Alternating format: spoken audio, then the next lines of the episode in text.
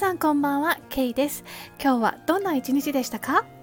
今日は節分ですね。恵方巻きを頬張っていらっしゃる方も多いのではないでしょうか。私は関西の出身なので小さい頃から恵方巻きっていうものはあの身近だったんですけれども大人になってあの東京の方にやってきてで初めてあれはもともと恵方巻きを食べるのは関西の風習だということを知りました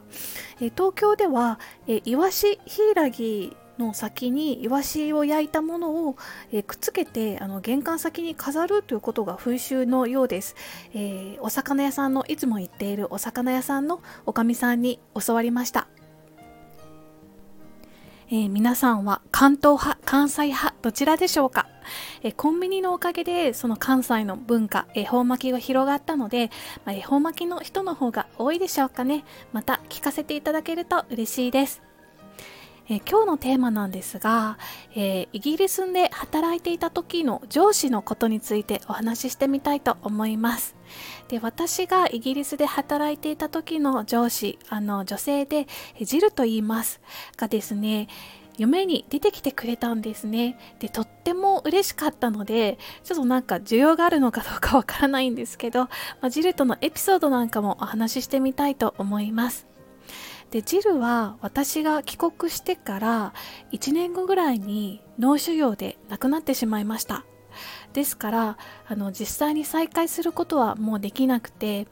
で写真をたまに眺めるくらいだったんですね。で、えー、私ももちろんジルが私に会いに来てくれるなんて全然思ってなかったのであの本当にびっくりしています。多分私が来月からイギリスにまたあの行くので、えー、イギリスのことばっかり考えてたから出てきてくれたんじゃないかなと思ってます。えー、ジルは3人のお子さんのママでした。で長女のあの方と私が年齢が近かったので私のことを本当にあの自分の子供のように可愛がってくれていました。で私がちょっと変な英語を言ったりするとすぐに訂正されてこう言った方がいいなこう言うんだっていうことを本当に何度も何度も説明してくれましたね。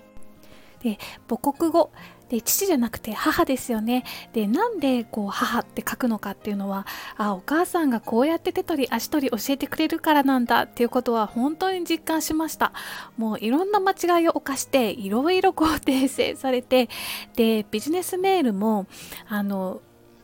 幼稚な言葉だったらこう書けばいいあの普通の口語で書けばいいっていうことはもちろんわかるんですけれども大人の文章ビジネス的にはどう書けばいいのかわからないっていう時はジルがですねドラフトを書いてあのこう書くといいよってこうあの私が書くべき文章を書いてくれたりしてもう本当にあの勉強になりましたね。もう本当にありがたいです。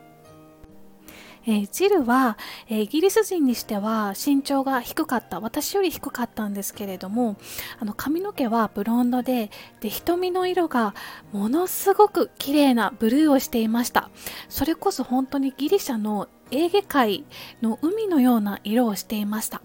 でブルーの瞳の人はたくさんいますけれども結構ブルーグレーっていうかちょっとこうなんかもやもやっとしたこう灰色がかったようなあのブルーが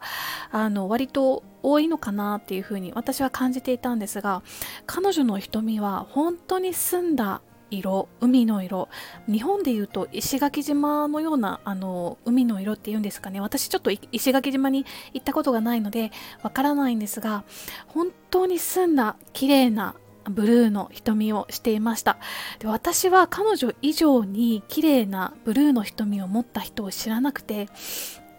ジルにもう本当にあなたの瞳が羨ましいっていうことを何度も何度も何度も言っていましたね。はい。彼女のお子さんはあの旦那さんがあのブラウンの瞳だったので誰一人ブルーの瞳を持っていないらしいですえー、そんな彼女と夢の中で久々に再会できたわけですが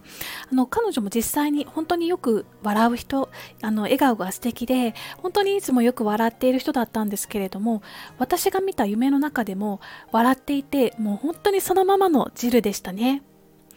で彼女に何を話していたのか覚えてないんですけど彼女とたくさん話してで最後にギューってハグをしたことを覚えています。